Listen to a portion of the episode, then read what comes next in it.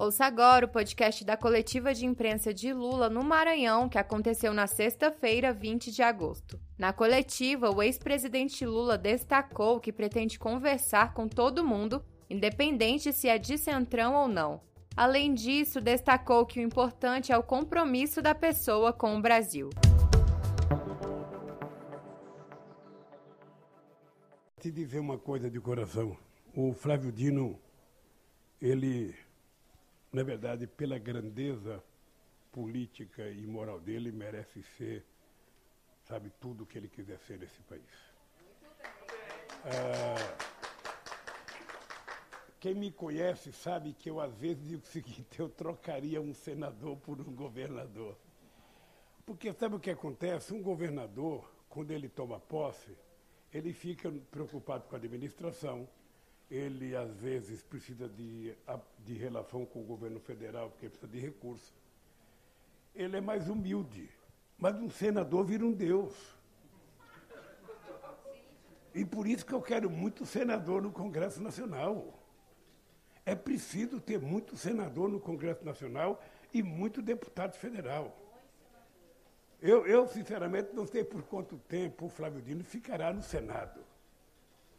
Mas eu acho que nós precisamos, hoje nós precisamos pensar muito no poder legislativo. Eu estou com, com um sentimento, Odino, que nessas eleições agora, os partidos políticos progressistas, o PDT, o PT, o PSD, o PCdoB, o PSOL, sabe, setores de outros partidos políticos são democráticos, nós vamos ter que fazer um esforço incomensurável para que a gente tenha pelo menos metade dos deputados e senadores progressistas, para que a gente possa facilitar a governança desse país, porque para você recuperar o que foi desmontado agora, você vai ter que construir uma bancada muito forte. Porque o que ele destruir agora, para a gente reconstruir, é mais difícil do que se a gente pegasse do nada para fazer tudo de novo. E eu tenho compromisso, tenho compromisso da gente restaurar o direito do povo brasileiro conquistar as coisas. Nós vamos fazer mais universidade, nós vamos fazer mais escolas técnicas, nós vamos fazer mais ensino fundamental com mais qualidade, nós vamos fazer com que é possível fazer esse país ser melhor. Ser melhor para todos. É possível que a gente não tenha uma pessoa passando fome nesse país. É possível que a gente gere milhões de empregos nesse país, como nós geramos 20 milhões de empregos. Flávio Dino, quando a Europa estava em crise, com a quebra do Lehman Brothers, o mundo desenvolvido gerou 100 milhões de desempregados. E aqui no Brasil, nós geramos 20 milhões de trabalhadores com carteira profissional assinada. Esse país, eu tenho certeza que a gente pode construir. Tenho certeza. Espero que você esteja conosco nessa batalha e que a sua filha volte para o Brasil com a disposição de ajudar a reconstruir esse país. Eu confio nisso. Eu vou dar, eu vou dar, depois eu vou dar um abraço.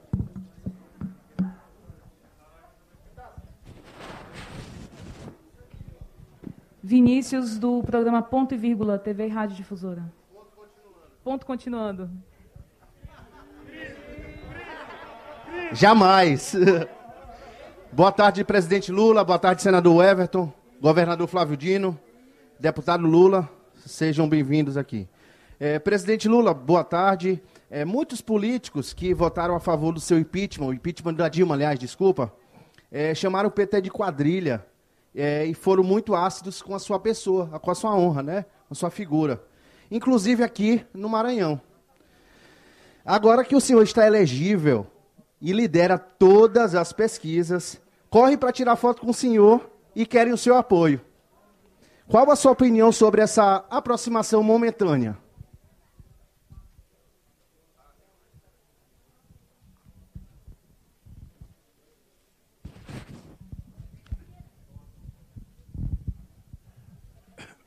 Olha, eu, eu passei 580 dias numa fera da Polícia Federal e tinha muita gente pensando que eu estava me alimentando de ódio para sair da cadeia.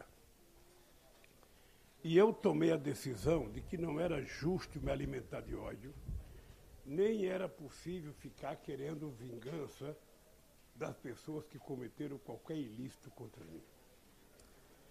Eu não posso querer voltar a disputar a eleição desse país pensando em me vingar de alguém. Só tem algum sentido de eu votar a concorrer a um cargo público e concorrer à presidência se eu tiver o compromisso na minha consciência, sabe, de que a prioridade não é vingar ninguém, a prioridade é acabar com a fome nesse país, é gerar emprego nesse país, é cuidar corretamente da pandemia para que o povo não seja rifado como foi fizado pelo, pelo, pelo, pelo governo Bolsonaro.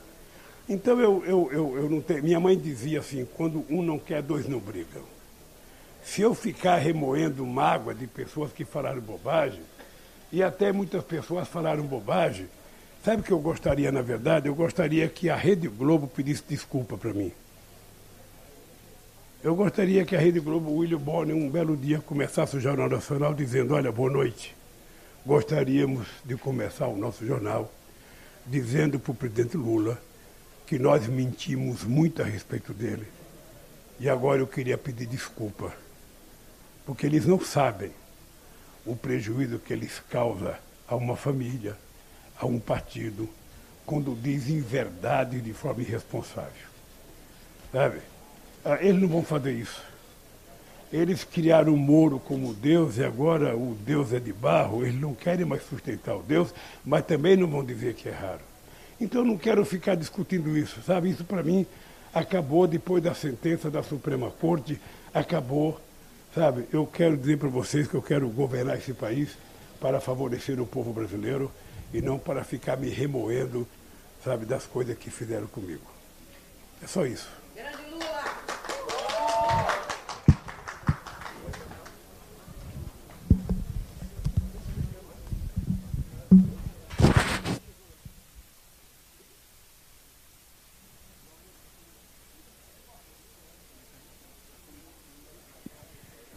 Brenda Serra, Folha de São Paulo. Uma pergunta. Boa tarde. É, antes de fazer a minha pergunta, eu só queria um comentário do ex-presidente Lula, que é como que foi o encontro ontem à noite com o Sarnez. E a minha pergunta é: você tem conversado com muitas lideranças que entregam, que integram, perdão, partidos de base de apoio do presidente Jair Bolsonaro, o PP, Republicanos, Avante, entre outros. Como é que têm sido esses encontros e qual, qual é o principal objetivo deles?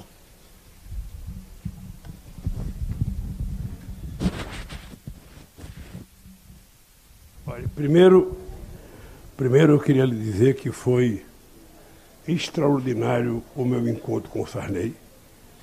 Assim, não pela, pela relação política de respeito que eu tenho com ele, pela Rosiana, que foi líder do meu governo, pelo Sarney, que era presidente do Senado e teve uma relação excepcional comigo, pelo Lobão, que estava lá e foi meu ministro de Minas e Energia, e pelo companheiro João Alberto, que foi senador da República e foi muito leal no tempo que eu governava o país. O jantar estava maravilhoso. O problema é que eu não estava preparado para comer, porque já era um pouco tarde, mas se eu pudesse, eu tinha pedido para levar uma marmitex para mim, sabe? Para comer em casa, porque estava muito boa comida, um caranguejo, que sinceramente. Assim, foi uma comida. A gente não, não. Eu, quando faço esse jantar, eu não faço esse jantar para discutir os problemas políticos, sabe? Jantar é jantar, eu fui lá por cordialidade. Queria visitar a dona Marli, mas ela já estava dormindo. Ah, eu tenho muita gratidão pela, pela relação que as pessoas tiveram comigo. E eu não esqueço as pessoas que foram justas comigo e as pessoas que me trataram bem. A segundo, veja, eu tenho tentado lembrar a imprensa brasileira que o Centrão não é um partido político. O Centrão começou a ser criado durante a Constituinte em 1987, quando a gente estava avançando muito nas conquistas sociais. A direita, liderada por um companheiro chamado Roberto Cardoso Alves, que era deputado por São Paulo, mas o Fiuza, que era deputado por Pernambuco, resolveram juntar toda a direita para evitar que a gente continuasse avançando nas conquistas sociais. Criou-se o Centrão. Criou-se o Centrão. Bom, e o Centrão não é, não é uma coisa efetiva. Eles se juntam de quando em quando. Eles agora se juntaram para tentar salvar o Bolsonaro. Mas nem o Centrão vai conseguir salvar o Bolsonaro. Porque o Bolsonaro é ingovernável. Ele não é razoável do ponto de vista psicológico. Ele é muito difícil. Ele não respeita as pessoas que conversam com ele, ele não se dirige a ninguém. então você vai ver o que vai acontecer no Brasil.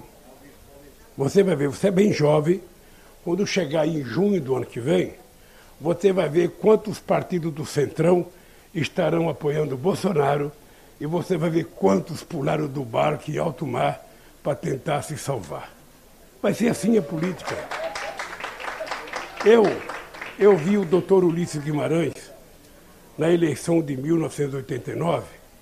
Todo mundo dizia que Ulisses Guimarães ia ser presidente da República. Ulisses Guimarães teve 5% dos votos. O Quércia, quando saiu do governo de São Paulo, o Quércia ia ser presidente da República. Teve 4% de votos em São Paulo. Então é o seguinte, você tem, como você não tem muitos partidos ideológicos no Brasil, muitos partidos pensam somente eleitoralmente. E quando o partido pensa eleitoralmente, ele pensa no seu Estado. Então, qualquer partido do Centrão, qualquer partido do Centrão, ele vai querer saber o seguinte: quem é que vai dar voto para mim no meu Estado e na minha cidade? E ele vai optar para aquelas pessoas como optaram por Bolsonaro em, em, em 2018. Como optaram por... Então, eu acho que a gente vai conversar com todo mundo. Eu não pergunto para alguém se ele está no centrão ou não. Sabe, eu quero conversar com as pessoas porque eu quero saber o que cada pessoa pensa do Brasil. Eu não quero que a pessoa atenda uma reivindicação minha ou um pedido meu, não. Eu quero ouvir de cada um qual é o compromisso que você pensa com o Brasil. E eu tenho um compromisso que me obriga a conversar. Eu saí do Brasil quando eu saí da Polícia Federal e fui direto conversar com o Papa Francisco para dizer para ele que eu estava afim de fazer uma campanha mundial contra a desigualdade social. Depois veio o Covid e eu fiquei preso em casa até agora. Estou saindo agora pela primeira vez nessa viagem.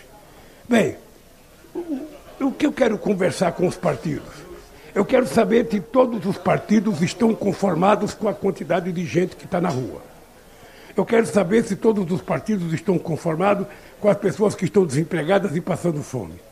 Eu quero saber se as pessoas estão efetivamente conformadas com o crescimento da pobreza, com a diminuição da massa salarial desse país, com a possibilidade de crescimento da pandemia outra vez. Sabe, então eu vou conversar com todo mundo. Eu não pergunto se a pessoa é de direita ou de esquerda. Eu pergunto primeiro se o cara é ser humano, se o cara é civilizado, se o cara está disposto a dialogar. Aí eu converso. Por isso que eu chego em cada estado, a Gleice sabe, ela articula todos os partidos políticos para a gente conversar, e eu vou conversar. Se chegar na época da eleição, esse cidadão tiver uma outra opção, paciência. Mas não foi por falta de conversa, não foi por falta de diálogo. A única coisa que eu não aceito é a ideia de tentar criar uma terceira via para evitar o, a polarização entre dois extremos. Não tem dois extremos disputando as eleições no Brasil até agora. Não tem. Porque quando as pessoas se dirigem à polarização, fala do Bolsonaro e fala da minha candidatura, que ainda não sou candidato. Pois bem, na verdade o que nós temos é, não é, é polarização entre o fascismo e a democracia. E quem gostar de democracia vai se juntar a nós. Quem quiser ser fascista vai se juntar do lado de lá. E aí tem que polarizar mesmo, nós temos que debater, nós temos que convencer a sociedade, nós temos que argumentar. É, é, é, é esse o jogo que tem que ser feito. E eu estou muito tranquilo. Muito tranquilo porque eu tenho uma história. Eu tenho uma história de sindicalista, tenho uma história da criação de um, de um partido, tenho história de oito anos de mandato da presidência da República. Então, com muita tranquilidade, nós vamos conversar. Eu só não converso se a pessoa não quiser conversar comigo. Aí, se o cara virar as costas para mim e não quiser conversar, mesmo assim eu não vou tratá-lo mal. Eu acho urgente a gente cuidar do Brasil. Acho urgente a gente cuidar do povo brasileiro que está passando fome.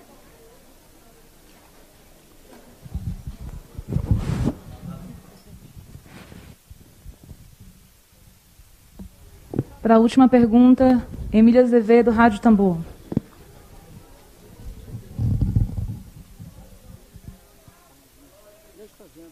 É, boa tarde, presidente. A gente ainda não almoçou, mas já é boa tarde, né?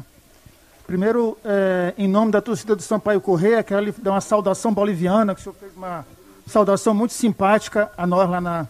Então, saudações bolivianas a Vossa Excelência. E a pergunta que eu tenho a lhe fazer é o seguinte: senhor falou é, que sempre é possível fazer mais, né? que o governante sempre pode fazer mais.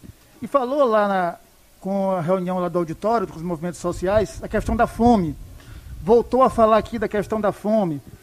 É, o que é que pode, é, presidente, no eventual mandato seu que a gente espera que chegue, é, ser feito um pouco mais é, no sentido da reforma agrária e da agricultura familiar, para que a gente possa democratizar mais o Brasil e possa vencer a fome que hoje, como o senhor bem citou, está em 19 milhões por responsabilidade do governo Bolsonaro e do governo Temer.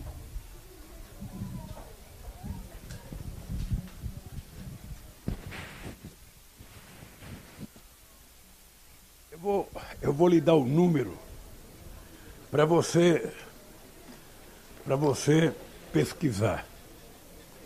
Entre 2003 e 2010, quando eu deixei a presidência da República, nós tínhamos disponibilizado para efeito de reforma agrária 50 não, até, até terminar o governo da Dilma, a gente tinha disponibilizado 52 milhões de hectares para assentamentos e reforma agrária. Isso significa praticamente 51% de toda, de toda a terra distribuída em 500 anos de Brasil. Eu estou dizendo isso para dizer para você que a reforma agrária, a reforma agrária está no programa de qualquer candidato do PT. Mas é importante lembrar que o problema de hoje não é falta de terra e não é falta de produção de alimento. O problema da fome decorre da falta de dinheiro para comprar alimento. O mundo inteiro produz alimento. Você tem quase 900 milhões de seres humanos passando fome. O mundo inteiro produz alimento para que todo mundo pudesse comer. Aqui no caso do Brasil, Sabe, nós produzimos só de grãos 270 milhões de toneladas, o que daria, sabe, para repartir muito bem. Mas como as pessoas só não comem milho e soja, as pessoas comem alface, pepino, cebola, batata, uh, comem frango caipira, comem porco, comem, sabe, qualquer coisa criada por pequeno e médio produtor, a gente precisa efetivamente fazer com que o dinheiro chegue na mão do povo quando o povo tiver dinheiro, o povo vai comprar, e quando o povo for comprar, os agricultores vão estar produzindo. Essa é a lógica simples, e já aconteceu. Eu era presidente em 2008, quando se inventou que o preço dos alimentos era por causa da China. E nós descobrimos que a alta de preço dos alimentos era por causa do mercado futuro. E o que é que nós fizemos? Nós criamos um programa chamado Mais Alimentos, para que a gente duplicasse a produção de produtos hortifrutigranjeiros, de, de feijão, de arroz, de leite. Ou seja, esse programa foi um sucesso tão grande que nós estendemos ele para os países africanos e para todos os países da América Latina, financiando o trator até 80 cavalos para que o pequeno produtor pudesse, sabe, eh, eh, melhorar a sua produção. É isso que a gente vai fazer no Brasil outra vez. O Estado tem que investir, sabe, em tecnologia para que o pequeno produtor possa cada vez mais produzir mais. O Estado tem que dar assistência para esses produtores que já têm muita qualificação e o Estado ter certeza que se o povo tiver dinheiro na mão, ele vai comprar o alimento.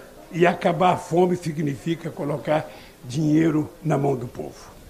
Nós temos um exemplo que é o programa mais bem avaliado do mundo de política de distribuição de renda, que foi o Posto Família. Ele ainda, sabe, era pouco, mas ele, inclusive, com as condicionantes que ele impunha à família, a mulher tinha que dar vacina nos filhos, a mulher tinha que, que os filhos tinham que estar matriculados na escola, e se a mulher tivesse grávida, ela tinha que tomar, fazer todos os pré-natal, isso favoreceu de forma extraordinária, sabe, a saúde da mulher grávida, o nascimento das crianças, a manutenção das crianças na escola e baixou muito a desnutrição. Então, quando a gente fala combater a fome, é fazer mil coisas que gera de mal para a humanidade em, razão da fome. Aqui no Brasil, nós perdemos um pouco da comida entre a agricultura e o mercado, perdemos um pouco porque no Brasil se sobra muita comida, se joga muita coisa fora, e perdemos muito porque o povo não tem dinheiro para comprar. Eu acho que essa é a solução para o problema da fome no planeta Terra, não apenas no Brasil. Presidente,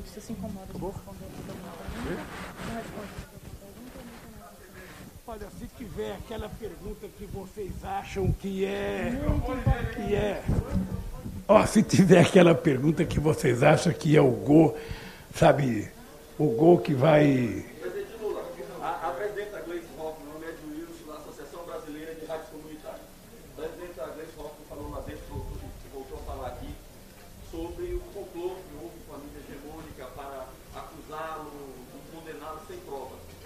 A minha pergunta é, o senhor considera plausível puxar um debate dentro do Congresso Nacional, do futuro governo petista, sobre a reforma da comunicação? A reforma da comunicação que possa reordenar todo o aparato legislativo e também fazer uma distribuição mais equitativa das verbas publicitárias, públicas, recursos